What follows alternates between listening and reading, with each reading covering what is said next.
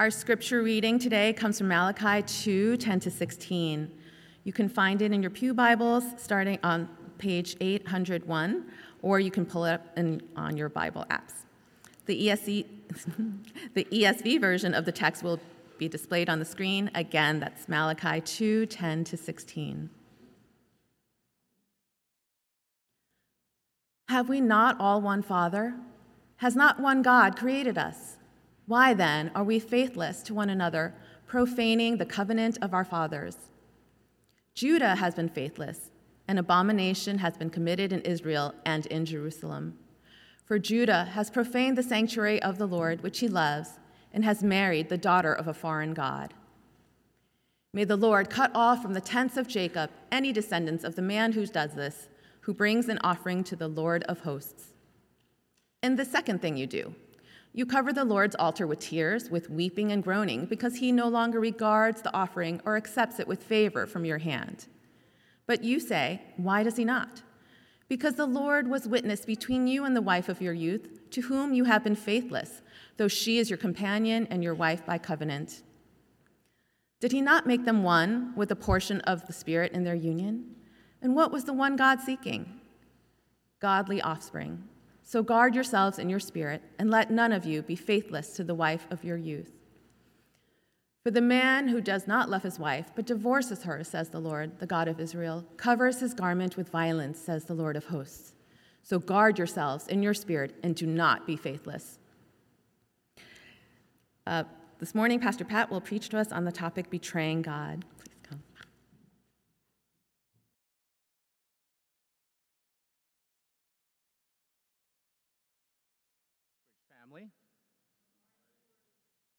As we continue in our sermon series, A Wake Up Call, we delve deeper into the heart of Malachi's dispute, awakening us from spiritual indifference and revitalizing a bond with God. Today we confront betraying God, but let's not neglect what we heard in our last message dishonoring God Therein, we recall that God, our Father and Master, deserves our utmost honor and reverent worship. It's to be a joyous privilege rather than some tireless obligation. Yet, the Israelites, particularly those priests, failed to uphold this, presenting tainted sacrifices and viewing worship as a chore. This is a poignant reminder for us to scrutinize our hearts as we explore the implications of today's message. Now, I would like you to picture this tale. We stand in this lush, vibrant garden, and there's this single fruit that is missing from the tree that is in its heart. Of course, this is Eden the scene of humanity's first betrayal of God's trust, casting a long shadow over our faithfulness. Yet, even this betrayal, God's grace shines through it, offering redemption and underscoring his deep aversion to betrayal. Today, we go through Malachi chapter 2, verses 10 to 16. And in it, we will explore betrayal and unfaithfulness to God's covenant, a theme echoing the Eden story. We'll dive into God's view on marital unfaithfulness as it reflects as a mirror on our relationship with Him and our faith community. As you'll see, this isn't just an ancient issue. It's a reflection of our hearts, our actions, and choices that we make. It resonates in our relationships, commitments, and daily life, but our journey does not end in despair. It leads into grace. In understanding our unfaithfulness, we grasp the magnitude of God's enduring faithfulness, a love that pursues us even in our deepest betrayals. our exploration hinges on this truth. Betraying God through unfaithfulness brings spiritual consequences. But acknowledging God's disdain for betrayal and his longing for covenant faithfulness prompts us to repent and to mend our broken relationships. As we set out, remember we're in this together, driven by our shared commitment to seek God's heart. So let's open our minds and be ready to wrestle with God's message today. For this exploration is a gift to us all, as an opportunity to grow, to repent, to restore, and to experience God's grace. Together, we can blaze a path of faithfulness, reflecting God's covenant love in our everyday lives. Please join me in prayer. Heavenly Father, open your heart to your truth. Show us the pain of betrayal, yet the beauty of your enduring faithfulness. Guide us towards repentance and restoration, and let us reflect your covenant love in our lives. In Christ's name we pray. Amen. Now, as we turn to our passage and begin specifically with these verses 10 to 12, we are confronted with an unequivocal illustration of unfaithfulness as betrayal, as betrayal against the covenant of God. You see, from the priests to the people, their disobedience paints a distressing portrait of a nation that is adrift spiritually. These verses stand as a mirror as it reflects not just the ancient Israelites, but it reflects us here today. You see, this passage gives us a look into a scene where unfaithfulness shrouds a nation. You can think of it like a dense fog, it's obscuring the path of loyalty to God and to one another. This is a story we all know too well how easy it is for us to stray, to falter in our commitments to God, to each other, and even to ourselves. Now, you can imagine as you're walking through a city on a foggy day, you're disoriented and lost, unable to see the buildings right in front of you. This was God's people, lost in the fog of unfaithfulness. They had wandered so far off the path that they were marrying those who didn't share their faith. You see, this was not just about a person's choice of a spouse, it was about a sacred covenant, a promise with God being broken. This covenant, again, is like a mirror. What do we see in it? We see a reflection of God's relationship with us, a relationship built on truth, love, and commitment. But what happens when that mirror is shattered? The consequences, Crossbridge, can be quite grave. Let's look at verses 10 to 12. Have we not all one Father? Has not one God created us? Why then? Are we faithless to one another, profaning the covenant of our fathers? Judah has been faithless, and abomination has been committed in Israel and in Jerusalem, for Judah has profaned the sanctuary of the Lord, which he loves, and has buried the daughter of a foreign God. May the Lord cut off from the tents of Jacob any descendant of the man who does this who brings an offering to the Lord of hosts. In verse 10, behind that word faithless is this Hebrew word bagad. And it's as if that word is whispering to us across the centuries. What's it saying? It's, it speaks of deception, it speaks of a broken agreement. It tells a story where the Israelites weren't just caught up in their misdeeds. They had literally torn apart the fabric of their sacred commitments. It was as if they had taken a cherished family heirloom and ripped it apart, thread by thread. And with each thread, they were not just destroying their own moral compass, but they were literally unraveling that communal bond they shared as the children of one Father. This Father, our Father, our sacred heritage, was now watching his children betray him, reject his love, and forget their unity. Now, there is another term in these verses, abomination. It's like a flashing red light. It's a warning for us of the severity of Judah's transgressions. When he chose to marry those who worship false gods, it was as though they had entered the sanctuary, the sacred holy place for worship, and they defiled it. They were not just betraying their faith, they were betraying their marriage covenant. It's like a spouse leaving their partner for another. This reflects to us a contemporary scenario where one Christian decides to marry a, a non Christian, someone who we would say is unequally yoked, a non believer, diluting their faith and inviting trouble.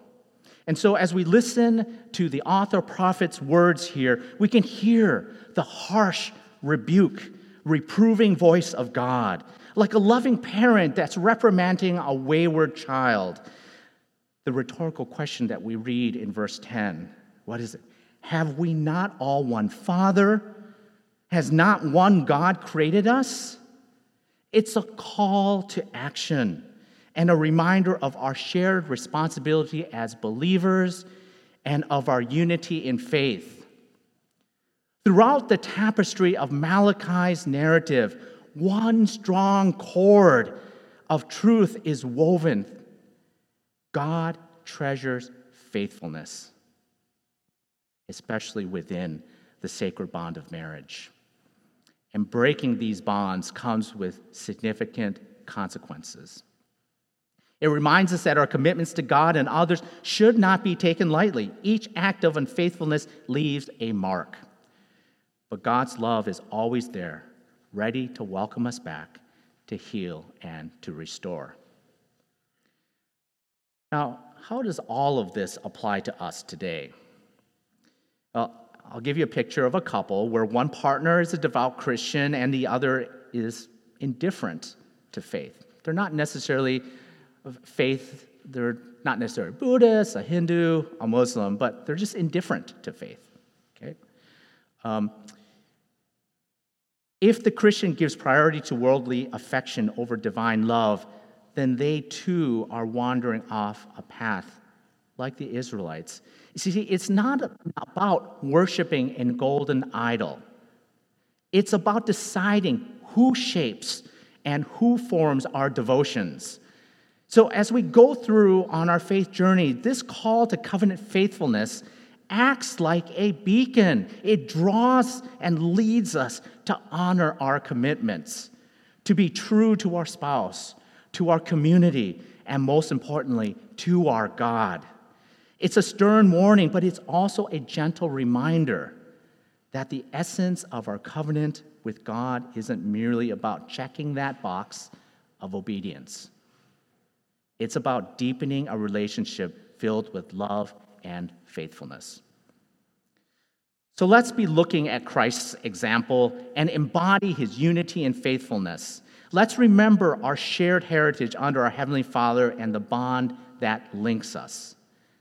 Let's face our personal and collective faith journeys with courage, remembering that repentance is a path back to God's love.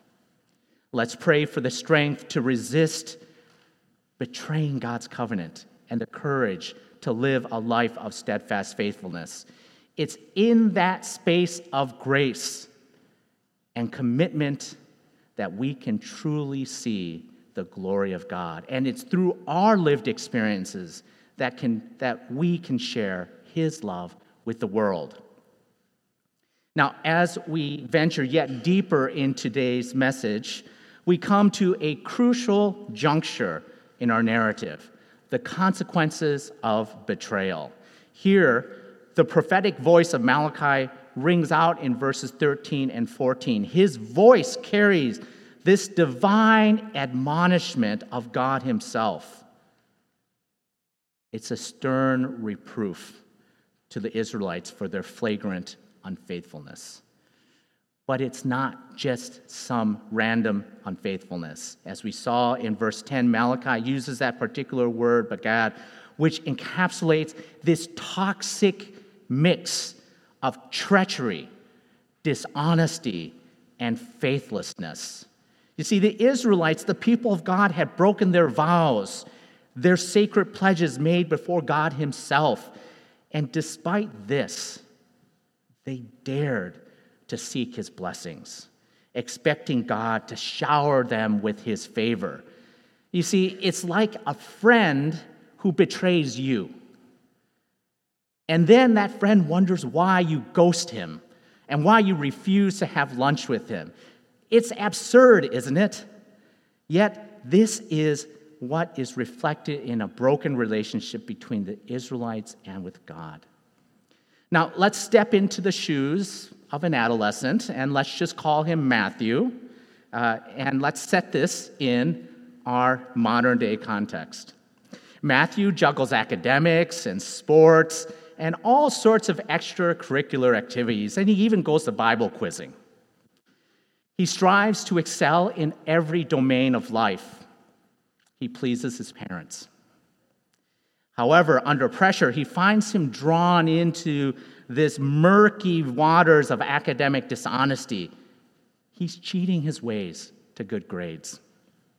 Yet every Friday evening, he stands with his fellow youth and he's singing songs of praise and perhaps even serving in the youth servant and youth worship teams. He wonders, though, why does he feel so distant from God? In a striking parallel to the Israelites, Matthew too is stuck in this cycle, living a life punctuated by faithlessness while expecting God's blessings. Let's look at these verses in Malachi. And this is another thing you do. You cover the altar of the Lord with tears with weeping and sighing, because he no longer gives attention to the offering or accepts it with favor from your hand. Yet you say, For what reason? Because the Lord has been a witness between you and the wife of your youth, against whom you have dealt treacherously, though she is your marriage companion and your wife by covenant. Verse 16. For I hate divorce, says the Lord, the God of Israel and him who covers his garment with violence, says the Lord of armies. So be careful about your spirit, that you do not deal treacherously. And that comes from the New American Standard Bible. Malachi's tone reverberates with his earnest admonition as he unveils the people's sin streaked behaviors, their unfaithfulness taking center stage. The phrase, I hate divorce, in verse 16, brought to life here in the New American Standard Bible, uh, but also in the New Living Translation, it underscores God's deep seated revulsion for any form of betrayal within the sacred bond of marriage.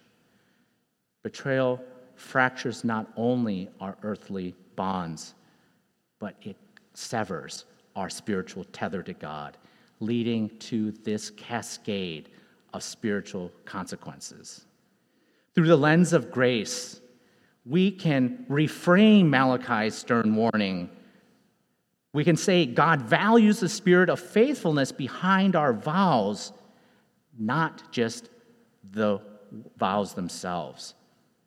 He values the spirit behind it and not just the vows.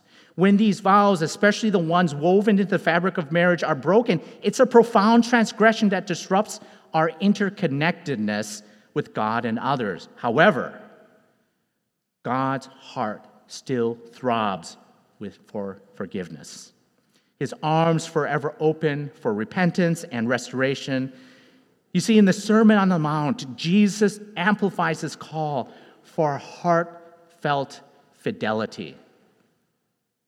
You have heard it was said, You shall not commit adultery. But I tell you that anyone who looks at a woman lustfully has already committed adultery with, with her in his heart. It has been said, anyone who divorces his wife must give her a certificate of divorce. But I tell you that anyone who divorces his wife, except for sexual immorality, makes her the victim of adultery. And anyone who marries a divorced woman commits adultery. This amplification by Jesus urges us not only to resist that physical act of divorce, but cautions us against even those simmering thoughts of lust. He calls us to a holistic fidelity that pulses from the heart, touching every relationship, honoring the wisdom to guard our hearts, aligning our motives and thoughts with God's standards of purity. You see, guarding our hearts is the very linchpin of spiritual life. It's not merely about somehow sidestepping some, some sinful behavior, but it's about nurturing an inner purity that permeates our every thought, word, and deed. We see the Israelites in verses 13 to 14 offering their sacrifices with an unguarded heart a stark betrayal of their vows to God. Their offerings were rejected because their hearts were not aligned with God. Proverbs 4:23 advises us, "Keep your heart with all vigilance, for from it flows the springs of life." So when we speak of guarding our hearts, it's not simply about skirting around betrayal or faithlessness. It encompasses an earnest dedication to uphold our commitments to God and others, synchronizing our motivations and thoughts with God's divine standards. You see, when we let our hearts wander, we risk stretching our sacred bonds, leading to a spiritual rupture and disconnect with God, replete with spiritual consequences. Just as the Israelites were called to guard their hearts to preserve their marital fidelity, we too, in all of our relationships, whether they're marital, friendly, or divine, we are called to vigilantly guard our hearts. As a faith community, we're commissioned to model Christ's unwavering fidelity. Upholding this virtue binds us deeper in God's love deepens vital relationship and imparts a peace that's born of a divine bond. Such dedication to fidelity emboldens us to seek forgiveness and reconciliation that restores broken commitments and redeems faithlessness. So let's embrace this calling. Let's guard our hearts, keep our commitments, and preserve our faithfulness to God and to one another. This isn't merely about fortifying relationships, it's about cultivating a deep seated bond with God.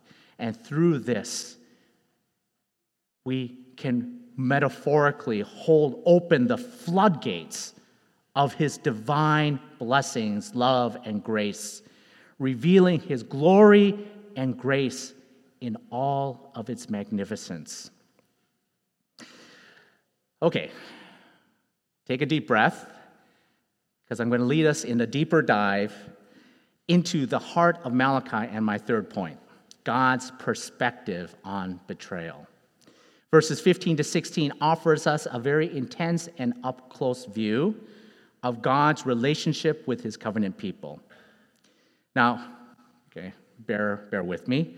It's time to clear your masks, check your air tanks, as we dive yet deeper and examine God's view of betrayal. We'll we'll need to pass through a thermocline that is found in the details. You see, the interpretation of this verse varies significantly between those two translations due to differing philosophies and how translators handle an ambiguous Hebrew text.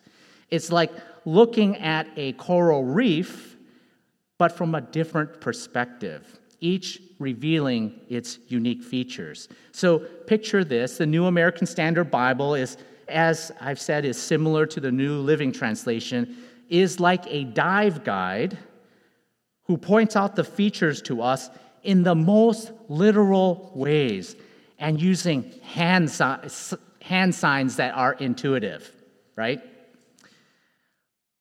The ESV, on the other hand, seeks to bring us back in time, letting us view and to experience that reef as it was, using the words and structures of the original language that may be harder for us to grasp. Are you still with me? Um, so here are the particulars. In the ESV, we read, For the man who does not love his wife but divorces her, says the Lord, the God of Israel, covers his garment with violence. Contrast that with the New American Standard For I hate divorce, says the Lord, the God of Israel, and him who covers his garment with wrong. Now, can you spot the difference? It all hinges on the interpretation of a single Hebrew phrase that translates literally, for he hates sending away. Okay, who's the he? So the ESV identifies he as a man who divorces his wife, focusing on the man's action and resulting symbolic violence. It's like staining a pure white garment. But if we look at the New American Standard, it interprets he as referring to God, casting the spotlight on God's feelings and about divorce. To use another metaphor, these two divergent views are like two sides of a coin. The New American Standard emphasizes God's view of divorce, revealing it as something he hates. The ESV, while acknowledging God's hate for divorce, focuses instead on the man's actions and the subsequent spiritual violence. Both translations bring out the gravity of divorce and the betrayal of covenant faithfulness. But the New American Standard gives a vivid impression of God's personal feelings about divorce, while the ESV stresses the harms of divorce.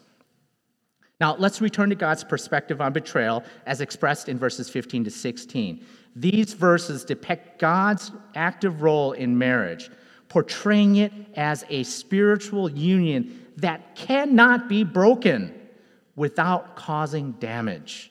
It's like a master craftsman that is shaping a delicate piece of pottery.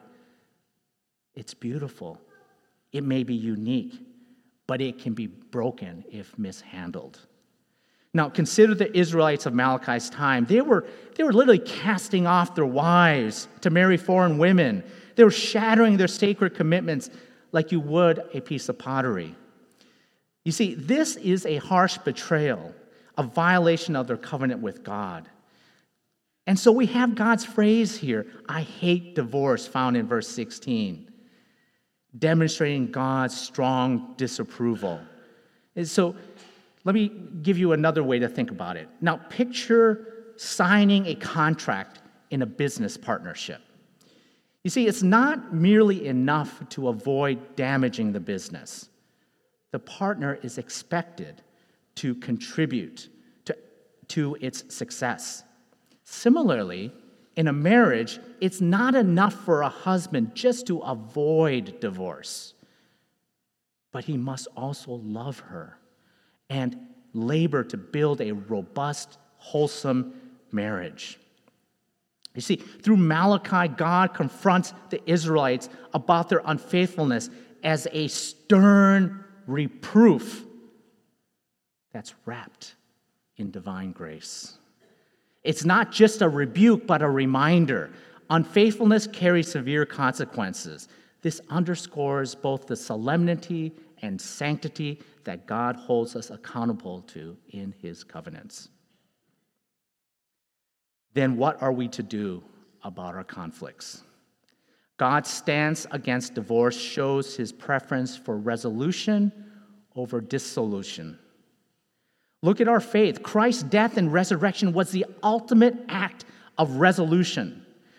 Providing the means to mend the broken relationship between humanity and God. This is God's grace, His unending desire for reconciliation and restoration.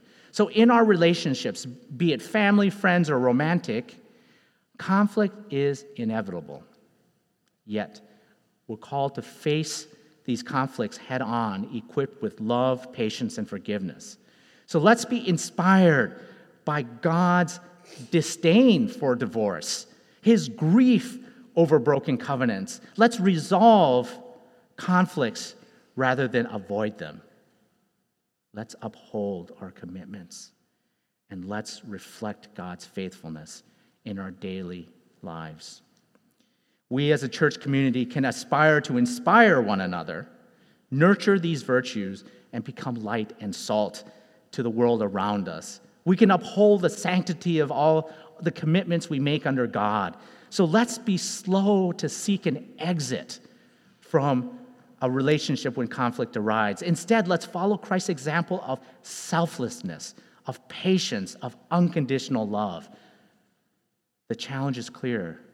We are to embody commitment, nurture faithfulness, and seek resolution over dissolution. We may be flawed and faithless, but God's guidance and grace, by it, we can strive to reflect his covenant love in our relationships. So, Crossbridge, as the prophet Malachi has led us through this particular dispute, we have observed this chilling reality and consequence of betrayal. Yet, we're not left hopeless, for we have also seen the radiant beacon of God's enduring faithfulness. The stark contrast can, if we let it, lead us into reflection and reassessment. It's not an easy task, but one we can undertake with open hearts, keen to realign our paths with God's perfect design. Our God, the God of Israel, expresses a profound dislike for divorce and betrayal of covenant, signaling his steadfast dedication to faithfulness. Remember, he doesn't just hate divorce, but he feels the ache, the sting of betrayal, much like any of us do. Yet he remains a God of second chances. His arms remain wide open, welcoming us back every time we falter and fail. This shows us the way, guiding us through the turbulence of conflict in relationships and equipping us to reconcile with grace and courage. So let's choose to live God pleasing lives, remembering the spiritual consequences of our actions, carrying the weight of our commitment seriously, and resolving to guard our hearts. Let's foster a culture of grace and forgiveness across Crossbridge. Let's seek resolution over dissolution. Let's mirror that selfless love that Christ demonstrated at the cross. We may stumble and fall, but let's get up again, assured of God's never ending grace. Let's strive to reflect his unwavering covenant love in all our interactions, shining as light and salt in our world. You see, our journey is filled with trials, but we're never alone. Let's go forth together, be it hand in hand, in the strength of the Lord and this faith community, upholding our commitments, fostering fidelity, and embracing God's love. As we close today, let's remember in the face of betrayal, there is hope for our God as a God of restoration. In his infinite love, we find our refuge, strength, and the courage to press on, honoring Him in all our relationships. Join me in prayer. Almighty God, may your loathing of betrayal move us towards faithfulness. Let the weight of our actions sink in and inspire us to change. Infuse us with your grace, guiding us towards repentance, reconciliation, and love. Help us to honor our commitments and reflect your covenant love in our relationships. Through Jesus Christ our Savior, we pray. Amen.